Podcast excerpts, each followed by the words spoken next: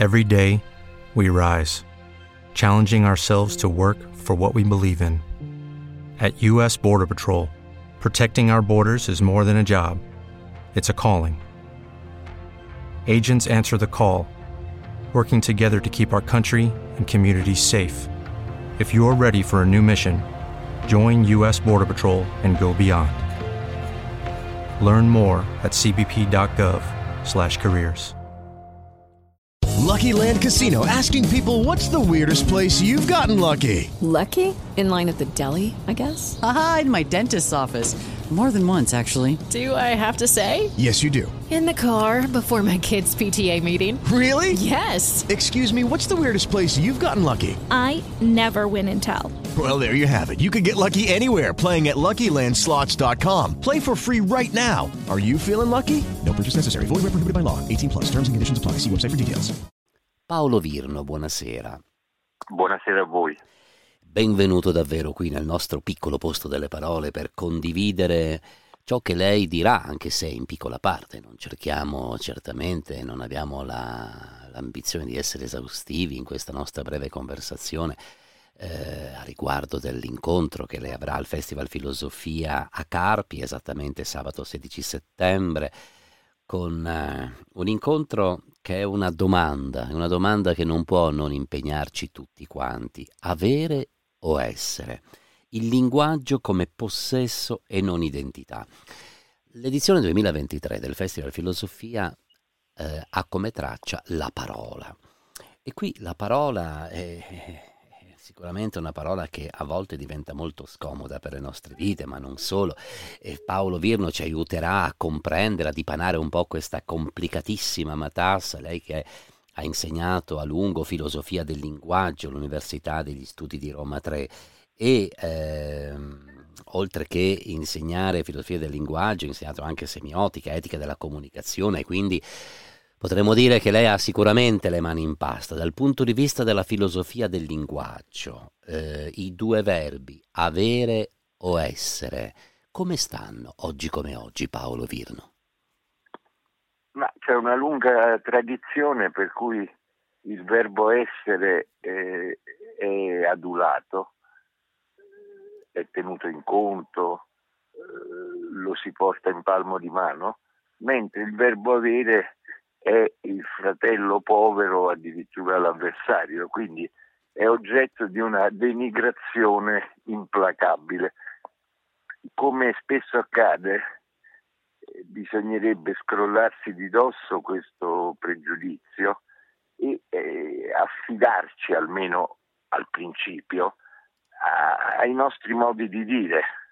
Noi diciamo di avere desideri, pulsioni, pensieri, convinzioni, credenze, eh, di avere delle facoltà, prima, eh, di tut- eh, prima tra le quali la facoltà del eh, linguaggio o requisiti, prerogative di varia natura, anche quelle che caratterizzano la nostra specie, la cosiddetta eh, postura eretta, eh, che ci permette di utilizzare braccia e mani anziché per camminare, per eh, maneggiare, costruire. Ecco, abbiamo queste cose, lo diciamo senza nessun eh, rincrescimento, senza nessuno scrupolo. Perché non affidarsi alla sapienza eh, dei modi di dire e comuni? Che significa che noi abbiamo la facoltà del linguaggio, per esempio, o abbiamo un desiderio o abbiamo un timore, anziché dire che noi siamo quel timore, eh, quella convinzione, quella facoltà. E secondo me eh, vi è una piccola, eh, ma non, eh, non irrilevante verità filosofica in questo privilegiamento spontaneo del verbo avere rispetto al verbo essere, tanto per quel che riguarda le nostre esperienze ho avuto un incontro felice, tanto per quello che riguarda le stesse eh, prerogative che ci permettono di fare esperienza così come la facciamo.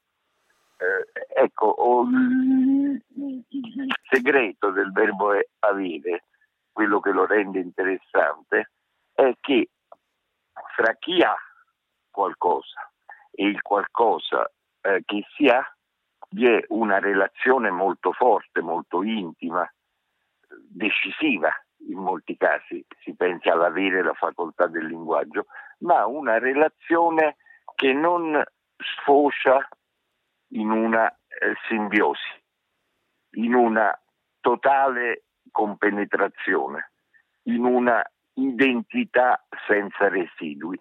Rimane un distacco tra chi ha e la cosa che ha, una uh, relazione che, ripeto, per quanto intima e decisiva sia per le nostre vite, tuttavia non culmina in una eh, consustanzialità, in un essere tutt'uno. E questo è, è molto importante. Se per esempio pensiamo a espressioni come ho un corpo o, oppure eh, solamente se fra, oppure ho me stesso, ho, ho, la mia biografia, ho quel che mi è accaduto, ho gli errori che ho fatto, ho, non, eh, con tutto ciò che abbiamo eh, vi è questo margine di ehm, eh, mancata immedesimazione eh, che permette di fare le cose così come le facciamo. Per esempio, l'espressione fare uso di sé. Ecco, come potremmo fare uso di noi stessi? Poi ci sono gli altri usi eh, delle, delle, delle, varie eh, attitudini e, delle, e de, degli incontri, eccetera, ma tutti questi altri usi de, eh, si, eh, si, della vita si basano sull'uso di sé. Come potremmo fare uso di sé se vi fosse una totale identità con noi stessi? Si può fare uso solo di qualcosa eh, con cui re- resta una qualche forma di non completa aderenza, una qualche forma di distacco. Vi è uso dove vi è distacco. Si pensa a un'altra eh, caratteristica, oltre l'uso che pure è una categoria, una, categoria, una nozione, un'esperienza così eh, importante e decisiva per tutti noi. Eh, si pensi a un'altra, eh, eh un'altra eh, nozione chiave, oltre l'uso, la riflessione, la, poter rappresentare se stessi. Poi in termini più tecnici parliamo di autocoscienza, ma se noi fossimo tutt'uno con la nostra coscienza, non potremmo osservare e talvolta, ahimè, anche giudicare questa coscienza in qualche modo dall'esterno. Solo perché non siamo la nostra coscienza, ma la abbiamo, è possibile quella cosa che si chiama autocoscienza. Quindi ci sono delle caratteristiche non marginali, non, che, non, eh, che tali da emergere la domenica mattina, ma costanti e qualificanti il nostro stare al mondo che dipendono, come l'uso di sé e, l'autocoscienza, che dipendono eh, dal eh, verbo avere. Si pensi al verbo essere che naturalmente è così decisivo nel nostro parlare e il verbo essere eh, di solito lo usiamo in quella che a scuola ci hanno insegnato a essere eh, la copula eh, Mario è buono, X è Y eh, e la copula tende a marcare questo fare tutt'uno del soggetto e del predicato.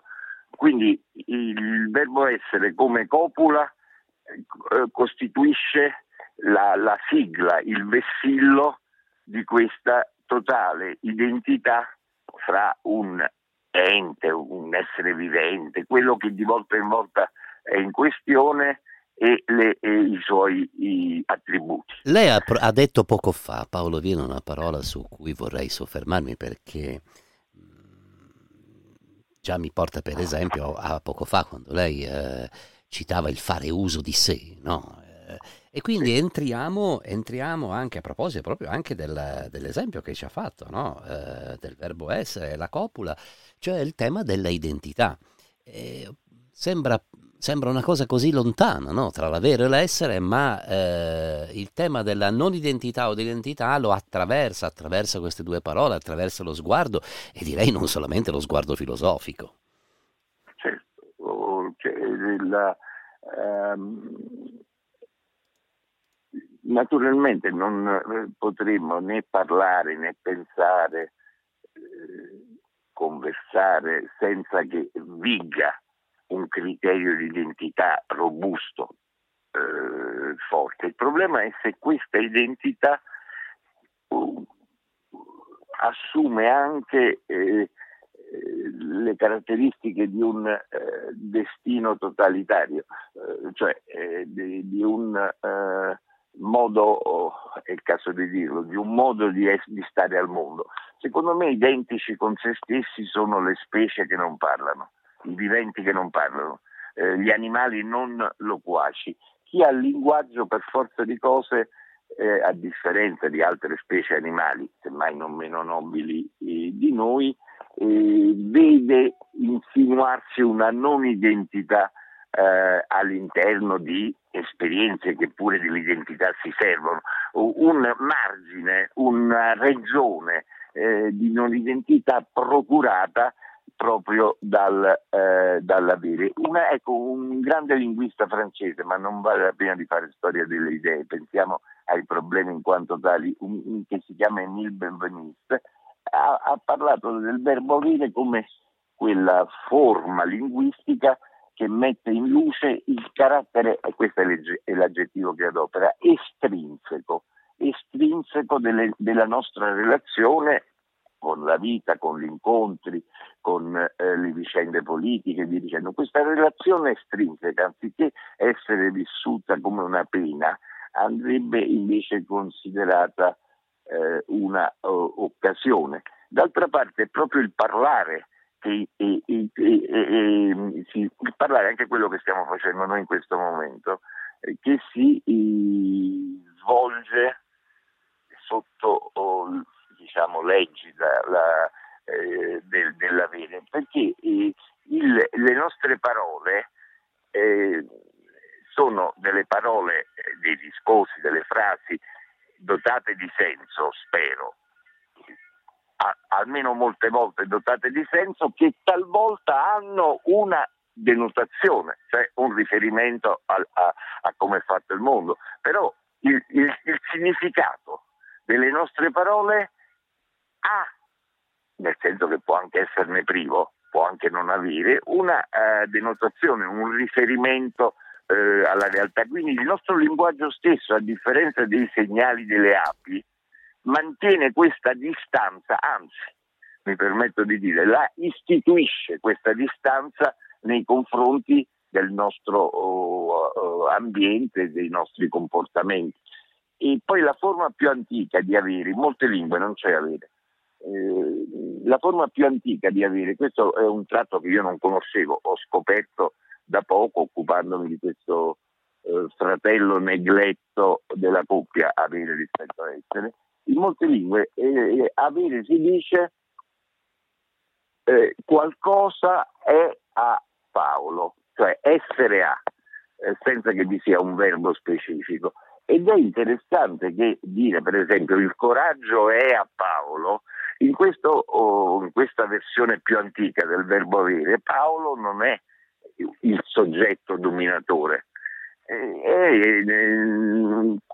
un, un tizio, eh, un animale vivente e parlante a cui è qualcosa, è quello che nelle, a scuola ci facevano essere il dativo, cioè la persona che ha in molte lingue è introdotta dall'umile preposizione a eh, e in russo dalla preposizione presso, in altre lingue dalla preposizione con.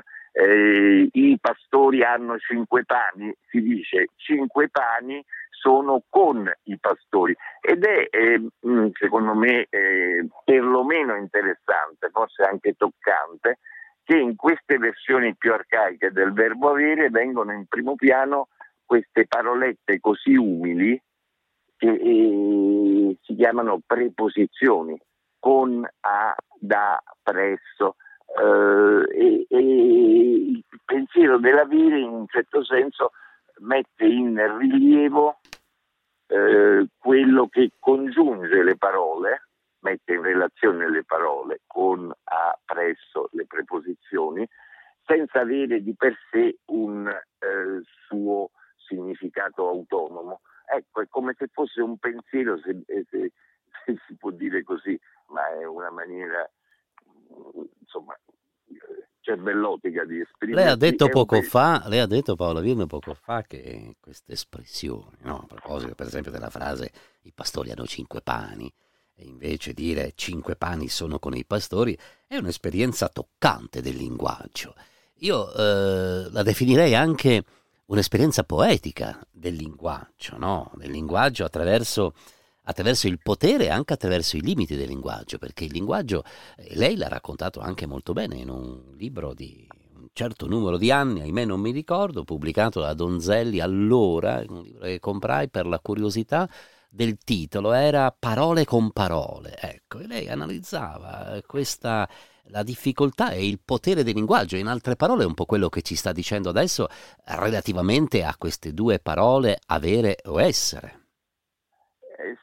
Di sì, credo che, che, che sia il venire in luce eh, del, del, del, tessuto connettivo eh, del linguaggio, quelle relazioni che per lo più restano eh, inappariscenti, invece acquistano in tutto il rilievo che merito, meritano. Per cui se si potesse, dato che di solito i logici se la tirano, si dice a Roma, parlando di pensiero proposizionale, cioè pensiero organizzato per, prepos- per proposizioni, a me eh, un po' per scherzo un po' sul serio mi viene di dire perché non sviluppare un pensiero preposizionale, cioè che metta uh, al centro questo, oh, queste cartilagini, questo tessuto connettivo. Vorrei solo richiamare ancora a proposito del, se no pare che sia un discorso eh, che, eh, che, non riguarda il nostro modo di stare al mondo. Quindi se volete, no, no, questa cosa ci attraversa e ci impegna e, e, eh, e tocca tutte le nostre conversazioni, le nostre chiacchierate, che sia al bar, in una riunione di lavoro, e anche quando pensiamo. Sì, sì, sì. E, pensiamo all'esperienza dell'amicizia. Eh, ci sono antiche definizioni, Aristot- Aristotele, altri, non importa, ma è anche intuitivo per tutti noi che l'amico è un altro se stesso, quello con cui spartiamo il nostro tempo, con cui spartiamo il nostro stare al mondo è un altro se stesso. Ecco, però oh, la domanda vera è come eh, faremmo a riconoscere in Mario o in Giovanna un altro se stesso se non fossimo anche in certa misura un altro per noi stessi, cioè se non vi fosse anzitutto questa, questo distacco da sé che ci fa essere in qualche misura naturalmente altro da se stessi è quello che permette poi eh, di stringere un rapporto affettivo così importante che segna eh, i nostri decenni con, eh, con, l'amico.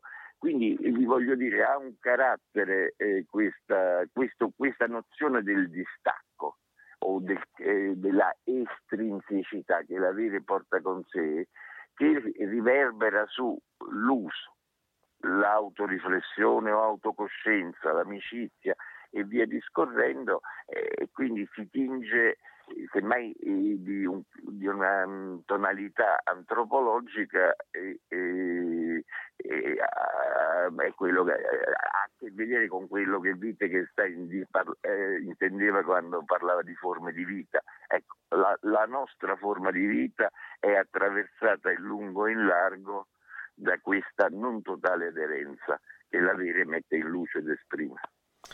E quali sono, in chiusura di questa breve conversazione Paolo Virno, lei toccherà anche, volerà altissimo, perché toccherà le implicazioni teoretiche in tutto questo discorso. Ce ne può accennare? Beh, eh, le, le,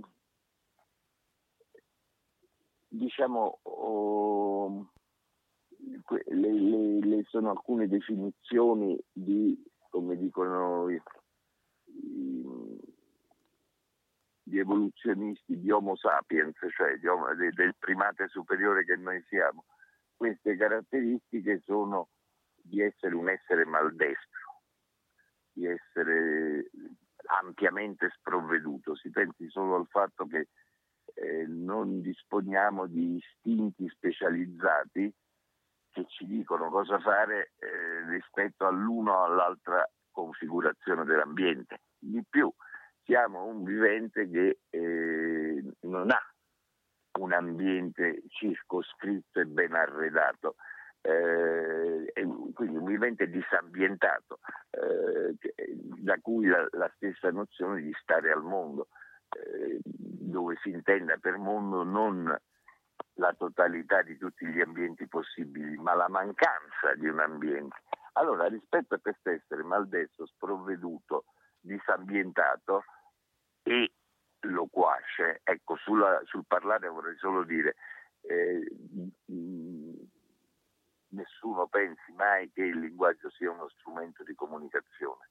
Primo perché non è uno strumento, possiamo chiamare strumento solo quello che abbiamo costruito noi, il computer o l'automobile, è una dotazione biologica innata, eccetera. Poi non è di comunicazione, nel senso che fra le altre cose comunichiamo anche con il linguaggio, ma innanzitutto pensiamo con le parole e i nostri affetti e le nostre pulsioni sono colonizzati dalle parole. Benissimo, questo oh, vivente che parla, questo vivente sprovveduto, questo vivente senza ambiente, eh, salva la pelle, mettiamola così, questo però oh, per me ha un sapore teoretico, cioè gli garantisce la sopravvivenza eh, il saper abitare, il distacco fra sé e la propria natura, il distacco fra sé e perché no, il proprio corpo, il distacco fra sé e, e, e la propria esperienza.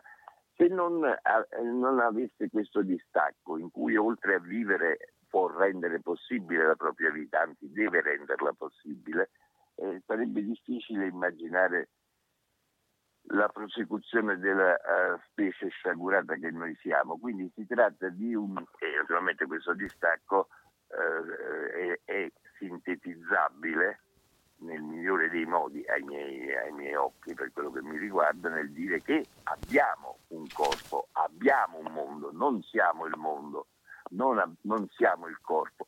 Vi è un bel verso del poeta Mandelstam, di cui è uscita da poco una raccolta eh, di versi tradotti in italiano per Einaudi, il quale dice eh, mi è dato un corpo come un dono, adesso senza stare eh, a decifrare eh, i versi di questo grande po- eh, poeta russo, però ecco, quell'essere dato il corpo è costituire un dono e un dono notoriamente va, eh, come posso dire, apprezzato, eh, scrutato, ecco, anzitutto scrutato eh, con attenzione e perché no, un dono, il nostro corpo, può essere anche rifiutato come tutti i doni. E non si spiegherebbe la possibilità del suicidio, che pure è una possibilità che attiene alle cose ultime e ha un sapore teoretico, se non fosse vero che noi abbiamo la nostra vita e non siamo tutt'uno con la nostra vita. Paolo Virno, ospite al Festival Filosofia quest'anno dedicato alla parola e la sua lezione magistrale avrà il tema avere o essere, il linguaggio come possesso e non identità, sabato 16 settembre. Eh, qual è il nuovo libro, l'ultimo libro che lei ha pubblicato, Paolo Virno? Libro, un libretto che, da Bollati che si chiama Dell'impotenza.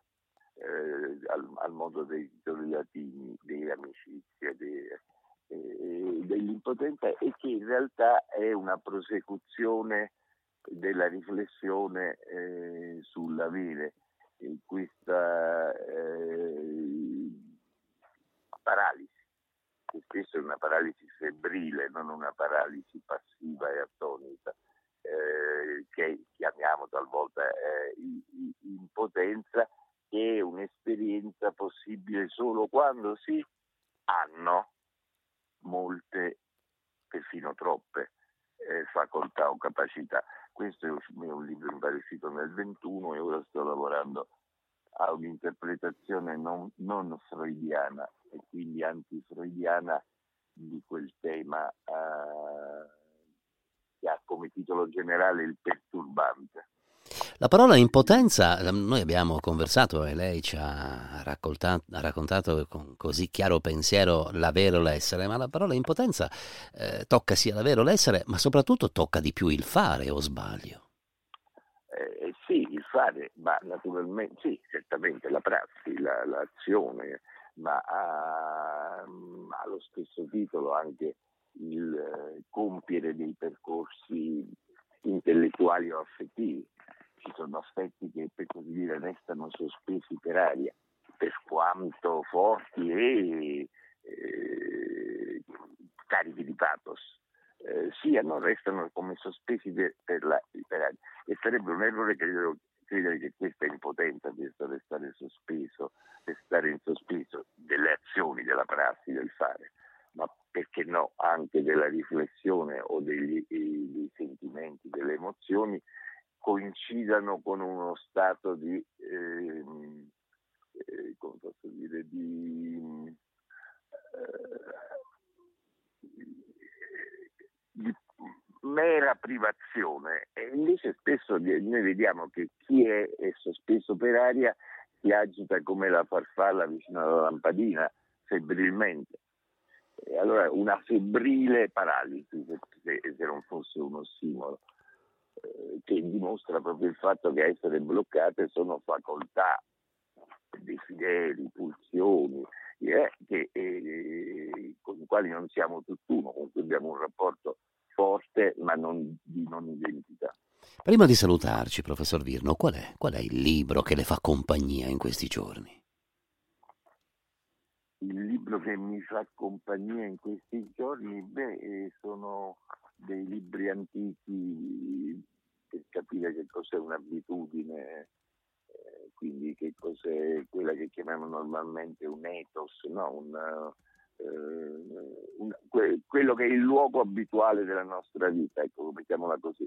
Eh, e quindi sono libri antichi che semmai ho letto da ragazzo, poi ho riletto svogliatamente più là negli anni e che adesso mi sono sotto mano, l'etica nicomachea di Aristotele, quello è sicuramente il libro che dà inizio a, ai termini ethos eh, e sì. quindi all'abitudine.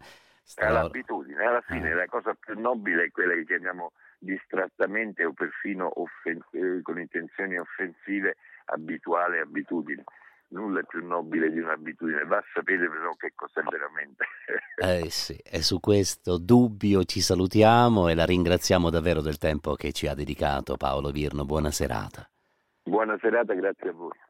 Hey guys, it is Ryan. I'm not sure if you know this about me, but I'm a bit of a fun fanatic when I can. I like to work, but I like fun too. It's a thing. And now the truth is out there. I can tell you about my favorite place to have fun. Chumba Casino. They have hundreds of social casino style games to choose from with new games released each week. You can play for free anytime, anywhere and each day brings a new chance to collect daily bonuses. So join me in the fun. Sign up now at ChumbaCasino.com. No purchase necessary. VGW. Void were prohibited by law. See terms and conditions. 18 plus.